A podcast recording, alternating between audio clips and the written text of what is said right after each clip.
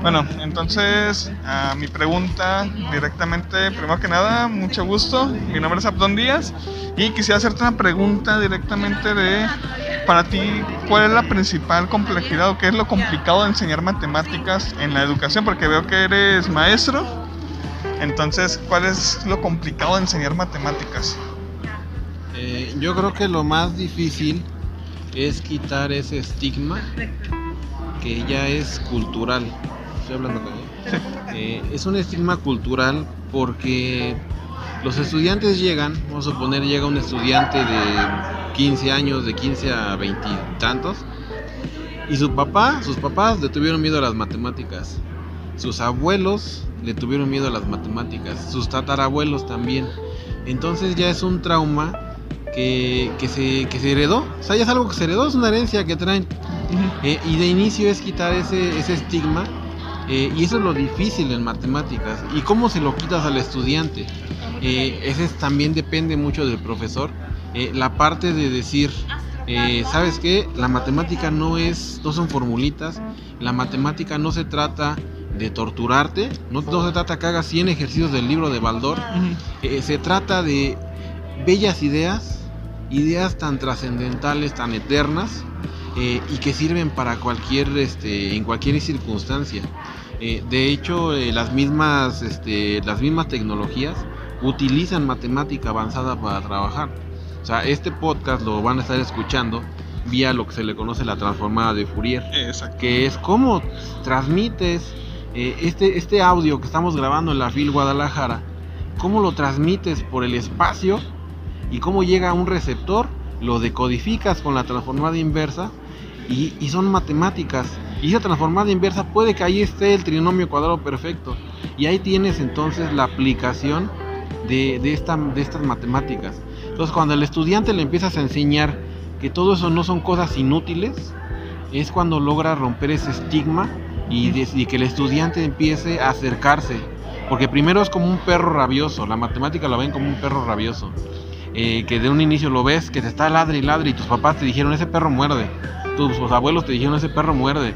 Eh, entonces ya cuando ves que el perro realmente es muy cariñoso, muy eh, te sirve para muchas cosas, es cuando la gente se empieza a acercar a, esta bella ciencia y yo creo que eso es lo más difícil para enseñar matemáticas. Ok, muy bien. Pues muchas gracias. Entonces, ¿eres Madbox? Sí. Te pueden encontrar en YouTube. YouTube, Instagram, este, en Telegram. En dos lados. Todos lados, muy bien. Muchísimas gracias. matemáticas y rocks. Ok. Muchas gracias. Bienvenidos a este podcast favorito, eh, Educación sin Censura. El día de hoy traemos un programa o un episodio bastante interesante, el cual hablaremos de las matemáticas. Pero, ¿qué vamos a hablar de las matemáticas? Pues hablaremos algo sencillo, el cómo educar, las estrategias de enseñanza, estrategias de aprendizaje, inclusive pues podemos criticar a algunos alumnos, no sé, pero bueno, el día de hoy como siempre nos acompaña nuestro compañero Alberto Pacheco y por otra parte eh, nos acompaña otro compañero que por motivos de privacidad no diré su nombre, entonces bienvenidos a los dos y la maestra Esperanza también nos acompaña para dar su, su punto de vista, su opinión. Bienvenidos a los tres. Este, ¿algún comentario que quieran hacer antes de comenzar? Oh, bienvenidos. Me da mucho placer saludarlos. Oh, pues, pues, te quiero yo, pero aquí estaré. Gracias. y ahí tenemos a Barney, entonces. Bien, entonces, este, vamos a dar comienzo con las primeras preguntas y primeramente, ¿qué son las matemáticas? Esa es una muy buena pregunta. ¿Qué son las matemáticas? Este, hasta yo que enseño matemáticas no lo sé. Así se cierta, claro, pero por ejemplo podemos iniciar diciendo que las matemáticas modernas datan de hace 2000 años. ¿Qué quiere decir esto? Que las matemáticas no han cambiado desde que fueron creadas. Obviamente, ha habido algunas eh, modificaciones, operaciones básicas, eh, los premios Nobel de matemáticas de los últimos años y no es que, no, es que realmente no hayan cambiado, el, método no ha cambiado, ha cambiado la forma de eh, encontrar el resultado o alguna variación a las mismas matemáticas básicas que datan de hace 2000 años. Pues hola, buenos días, buenas tardes, a cualquier hora que nos escuchen. Nada más que recuerden que no existe el premio Nobel de Matemáticas. En este caso existe una historia turbia en cuanto a eh, las matemáticas. Imagínense, eh, un premio tan importante que no exista un reconocimiento como tal, pues ya nos da pie a entender, bueno, que hay personas que se cierran a esta área, pero bueno, no es el caso en este caso. Eh, mi compañero señalaba que, eh, bueno, las matemáticas han existido, gobiernan nuestra vida en todos los sentidos, en todos los aspectos, más allá de lo que a veces pensamos o creemos. Lo complicado de esto es que desde siempre, o sea, nosotros vemos las matemáticas como algo muy complicado, muy difícil, pero cada quien tiene sus estrategias. Ahora hablemos de eso, hablemos de las estrategias que cada uno tiene para implementar lo que es la, pues así que las matemáticas, ya sea desde lo más básico hasta lo más complejo. Hablando de estrategias, antes de las estrategias que utilizamos realmente los que enseñamos matemáticas para que los alumnos aprendan, eh, por ejemplo, hay una eh, estrategia que a lo mejor, es, bueno, no, no voy a decir este, que fue de chiripana, sino que se utiliza en fotografía, por ejemplo. Eh, la famosa sucesión de Fibonacci, que en fotografía le dieron un uso muy bueno y les, una explicación muy simple. En fotografía la sucesión de Fibonacci se utiliza como la regla de los tercios. ¿Qué es lo que quiere decir? Que tu pantalla de tu cámara fotográfica celular o con lo que vayas a, tomar la fotografía se divide en tres tercios y es una eh, aplicación muy buena a un problema eh, muy complicado matemáticamente hablando. Entonces, estrategias las puede utilizar quien sea, porque recordemos que las matemáticas se utilizan en todas las demás áreas. A lo mejor no como tal, pero sí se utilizan las matemáticas en todas las áreas. Bueno, por mi parte, hay estrategias dependiendo de las necesidades, más que nada. ¿Por qué razón? Porque hay personas que se les facilita tocar, ver, oír. Son diferentes formas de aprender, entonces lo que busco en este caso es entender cuáles son las necesidades y de ahí la estrategia. Eh, aplicaciones, bueno, las hay día a día, pero más que nada son eso, ver qué necesidades o cuáles son las carencias eh, a veces hay carencias afectivas, aunque no lo crean, y el maestro de matemáticas a veces se toma como, o la maestra de matemáticas como una fuente o en este caso eh, una autoridad. Eh, decimos, ah, es que enseña matemáticas y por ende pensamos que es inteligente, cuando es solamente un área o un campo de conocimiento. Entonces quiere decir que cualquier persona puede este, aprender matemáticas, puede inclusive enseñar matemáticas si se tiene el conocimiento. Lo único malo que aquí siempre, siempre nos han dicho a nosotros como estudiantes, que las matemáticas son complicadas. Maestra Esperanza. Bueno, yo regresando un poco al punto de partida de qué son las matemáticas, mm, me cuestioné ese mismo concepto y hago mención de que si vamos a hablar del origen de las matemáticas, tenemos también que mencionar que nace o podemos decir que el lenguaje y el arte son de la mano. Em, algunos fósiles este, incluso muestran pues ya un, rastro de lo mismo. Y sobre el lugar que ocupan las matemáticas es simplemente el mismo que, que la sociedad le ha dado que incluso en ciertas escuelas se les ponga como la etiqueta de, pues de materias difíciles, pero volvemos a lo mismo. No, prácticamente el docente es el que enaltece el trabajo y no le da este digamos esa apertura a que se inserte en otras disciplinas en el conocimiento de las matemáticas. Porque vuelvo a mencionar si yo voy a hablar del origen del hombre voy a hablar de arte y de lenguaje. Y bueno qué está allí las matemáticas que está ahí en el arte, la geometría. Entonces, este, sí son cuestiones este, culturales y sobre todo esos estereotipos que a veces en lugar de ayudar al alumno, lo perjudican.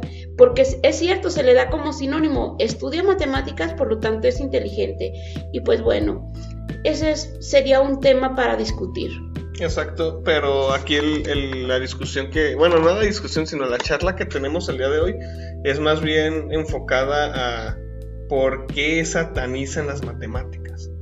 aquí todos los maestros, desde que yo me acuerdo, inclusive yo tuve un maestro en la preparatoria que complicado, pero aprendíamos. Entonces, el detalle está en que cada quien tiene sus maneras de enseñar. Aquí es cómo lo vamos a ver y cómo lo vamos a adaptar a la vida cotidiana. Todos los días, inclusive si nosotros le preguntamos a los alumnos, oye, ¿para qué utilizas matemáticas? Inclusive hubo un alumno que me dijo, no, pues cuando voy de peda, vamos a sumar y restar este, a quién le toca a cada quien, a quién esto, a quién lo otro. Ok, pero también lo utilizamos este, inconscientemente en otros lugares, así como dice la maestra, en el arte, en la música. El maestro, también comentaba eso de la música, etcétera. O sea, todos son matemáticas. Es, eh, volvemos a lo mismo, eh, los alumnos le tienen miedo a las matemáticas porque se generan mitos alrededor de, hablando de uno muy específico, digo, ya no se utiliza, en la actualidad ya no se utiliza o ya no se lleva el libro de Baldor como el libro de, cabecera. exactamente, pero antes sí era el libro que desde la secundaria preparatoria y hasta en la universidad lo, lo seguías llevando. Entonces, ¿cuál fue ese mito? Como veíamos una persona árabe en la portada, pensábamos que Baldor fue uno de los eh, iniciantes de las matemáticas en, hace dos mil años, cuando la verdad es de que Baldor es un, o era, perdón, el autor eh, cubano de ese mismo libro, del que todos sufrimos, pero un mito relacionado con, bueno, pensábamos que era eh, un autor diferente, pero también relacionado con las matemáticas. ¿Por qué? Porque ese libro era el más difícil en su momento o en su tiempo que se pudo haber llevado en las escuelas. Bueno, volviendo a por qué se sataniza, eh, principalmente el conflicto que he visto es el orden. No nos gusta tener orden y las matemáticas es orden. Eh, creemos que por orden este, es una restricción a nuestros pensamientos, cuando no. Eh, yo lo uso como una herramienta para guiar, no para castigar. Entonces el problema es eso, es que se tiene que seguir de tal forma. Eh, muchas veces los alumnos maestros, yo lo veía de esta forma, ok, demuéstrame cómo llegaste a esa solución y no hay problema. Al fin y al cabo, las matemáticas tienen muchos caminos, pero hay colegas que se esfuerzan o se encaminan a solamente de mi forma y es la única forma. ¿Por qué? Porque yo me tendría que cuestionar aquello que en un momento eh, me pondría en duda a mí mismo, decir, oye, tú sabes un método distinto al que yo enseño. Y es por ello que eh, se cierran las puertas, pero mentalmente, y se las cierran a los alumnos. Efectivamente, eh, muchos maestros, yo la verdad en algunas ocasiones lo he pensado, eh, muchos maestros se casan solamente con un método específico de llegar a un resultado en algún problema matemático. Si llega un alumno a decir es que a mí me lo enseñaron diferente en otra escuela, eh, no, tiene que, tienes que resolverlo como yo te estoy enseñando. Tal vez sea porque ese maestro solamente se aprendió ese método y no se sabe otro. Cuando ya hablamos anteriormente en alguna otra ocasión que para llegar eh, al resultado de un solo problema hay infinidad de métodos posibles. Entonces sí hay métodos muy fáciles que puedes llegar al resultado y hay métodos muy difíciles que llegas al mismo resultado. Entonces, ¿cuándo, ¿cuándo enseñar con un método fácil y cuándo enseñar con un método difícil? Pues bueno, también ya lo habíamos hablado. Ir subiendo el grado de dificultad. Empezar como en primaria, facilito. Irle subiendo el grado de dificultad para que puedas llegar a conocer diferentes métodos matemáticos para obtener, insisto, el mismo resultado. También bajar del altar a las matemáticas y tenerlas en, el piso. Es decir, contextualizar esos contenidos para que el mismo alumno los vea significativos dentro de su cotidianidad. Porque muchas veces aún recuerdo una anécdota de una persona de primaria que decía, ¿para qué enseñarme un sistema decimal o para qué contar millones si posiblemente yo nunca vaya a tener tantos millones? Entonces, de pronto, ese pequeño detalle. Y ahí yo también este, lo, lo sumo con la escritura de los números, que muchas veces este, yo les comento, en cualquier documento se tiene que escribir tanto este, la cantidad, que también es una forma de escritura, y aparte escribirla este, el mismo número. Entonces, desde ahí creo que nosotros sí debemos de relacionarla con que respiran matemáticas, o sea, imposible de no estudiarla. Y como bien lo dicen los, los colegas, realmente este, alguien se casa con un solo procedimiento cuando en realidad este, hay un sinfín de procedimientos y hasta es agradable que si yo en este momento no conozco ese procedimiento, pues ya lo sumo también a mi acervo y no portarme como que nada más el mío es el válido y el tuyo que traes, pues descalificarlo. Eh, eh, este, me he encontrado varios casos donde precisamente eh, pasa algo de lo que mencionaba la maestra Esperanza, que por ejemplo las personas van y piden un crédito o firman un pagaré o firman un cheque que está mal escrito y o que la cantidad está mal escrita y ya con eso se meten en un problema legal muy fuerte. Entonces sí, efectivamente, a lo mejor, ¿para qué tengo que escribir tantos millones o para qué tengo que aprender a separar puntos, comas, etcétera, etcétera? Pues es precisamente para eso, para que después no tengas un problema eh, que se relacionó o que nació por no saber escribir una cantidad específica, por ejemplo. Bueno, volviendo a la estrategia, eh, bien lo comentaba nuestro, eh, nuestro guía en esta ocasión, de que bien, creo que había empatía con ese grupo, había o entendíamos muchos aspectos. Digo, no, hasta la fecha me reclaman o me dicen de aquella ocasión donde simplemente la entrega de un examen pareciera que marcó aquello y, en personal yo no lo vi así. Eh, la entrega de un examen y comentaban, es que usted comentó con ella y no comentó conmigo. Y yo con el paso del tiempo digo, eh, ¿cómo aspectos creemos que no son tan, perdón, tan significativos y marcan porque tiempo, años después, me lo comentan? Creo que, bueno, todos los, todos los maestros, bueno, como alumno, tenemos ese maestro que nos enseñó matemáticas de una forma que las unos las amamos, otros las medio amamos y otros las odiamos totalmente. En lo personal a mí me gustan las matemáticas, pues me dan flojera. Bueno, entonces, ¿algún otro comentario más ya para dar conclusión? Eh, generalmente a las personas que le gustan las matemáticas, como acabas de mencionar, pero les da flojera, eh, eso, es normal, porque por ejemplo, yo mi método de enseñanza es eh, resuelve este problema, pero añádeme todo el procedimiento que, o todas las eh, fórmulas o todas las operaciones que tuviste que hacer para llegar al resultado. ¿Por qué? Porque a lo mejor al final no llegaste a ese resultado correcto, pero sí aplicaste las fórmulas correctamente. Entonces, bueno, y ahí tiene un mérito. Pero ¿por qué da flojera? Pues precisamente por eso, porque a lo mejor tenemos un procedimiento muy laborioso para llegar a un simple resultado eh, simple, vaya de la redundancia. Por ejemplo, un, problema de matemáticas que mi resultado sea menos uno. O sea, tuve que hacer miles de operaciones para que fuera mi resultado menos uno. Sí, es por eso que a lo mejor algunos de los estudiantes no, sí les gustan las matemáticas, pero les da flojera. Bueno, como conclusión, eh, este, estrategias hay muchas, tantos como alumnos, diría, igual que sus necesidades, tabús, eh, historias eh, que han marcado la familia o generaciones que hasta la fecha siguen siendo tan actuales. Entonces lo que buscamos es cambiar eso, modificarlo, adaptarlo. Hay nuevas tecnologías y también hay nuevas necesidades.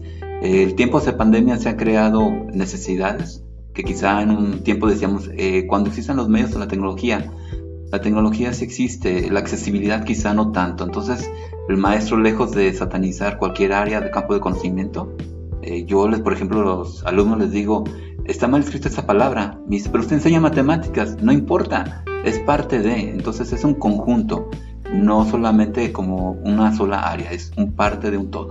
Bueno, entonces llegamos a una conclusión que hay muchos mitos alrededor de las matemáticas y que así como hay ciertas situaciones que aprendimos, debemos también de aplicar el desaprender y que nos quede claro que las matemáticas son divertidas y lo que se piensa sobre ellas de su complejidad es un mito. Bien, entonces con eso damos por concluido. Espero que estén pasando bastante bien y nos vemos hasta la próxima. Oh, Nos vemos.